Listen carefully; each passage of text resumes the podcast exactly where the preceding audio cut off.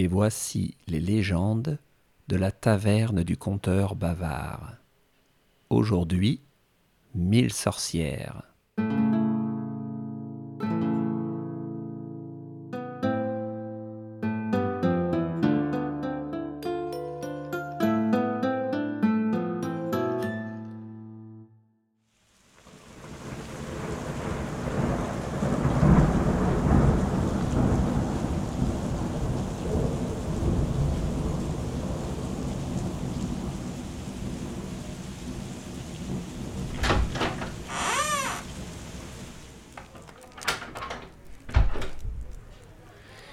Bonsoir voyageurs, je vous souhaite la bienvenue à la taverne du conteur bavard. On dirait que la pluie ne vous laissera pas en paix pour ce soir. Je viens de jeter une belle bûche dans le feu. Profitez-en pour vous asseoir près de l'âtre et vous réchauffer.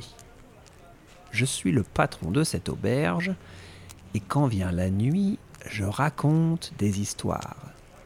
Parfois savant orateur, parfois dix heures de baliverne, je distribue gracieusement mes récits, tantôt légendes, tantôt vérités. Mais nul ne sait jamais où se situe la limite entre les deux.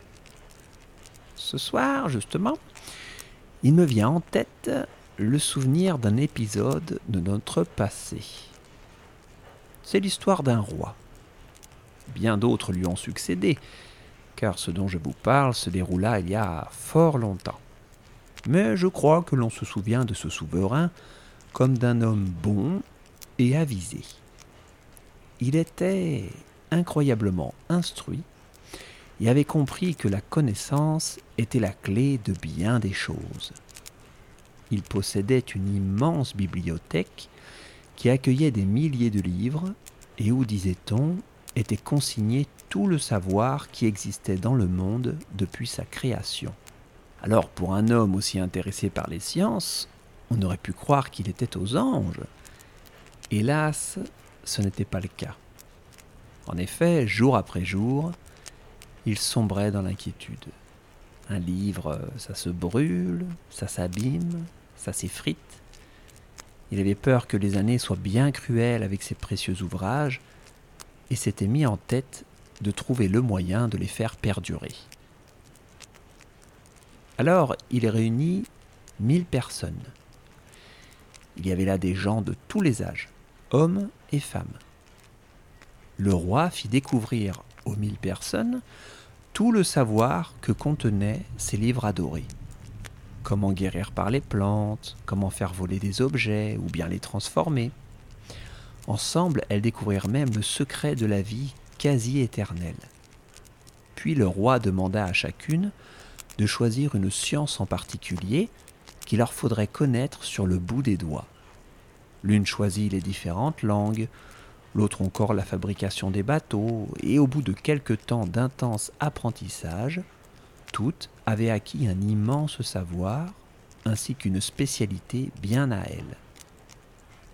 Le groupe des mille personnes fut surnommé les sorcières, et toutes partirent s'installer au cœur du royaume de l'automne. Là-bas, elles y fondèrent une ville, qui existe encore de nos jours. Le roi fut enfin rassuré, car il avait là la certitude que le savoir ne s'estomperait pas. La mémoire d'une sorcière qui allait vivre des milliers d'années valait bien mieux que des livres, se disait-il. Et quand son temps fut venu, il mourut heureux. Hélas, il n'avait pas prévu que parfois le savoir alimente aussi la convoitise et l'orgueil. Ainsi, certaines des sorcières devinrent aigries et mauvaises, et une moitié au moins d'entre elles quitta la cité pour vivre en méchantes personnes et dispenser le mal autour d'elles. Voilà, c'est la fin de mon histoire. Ah, allez savoir ce qui est vrai dans tout cela.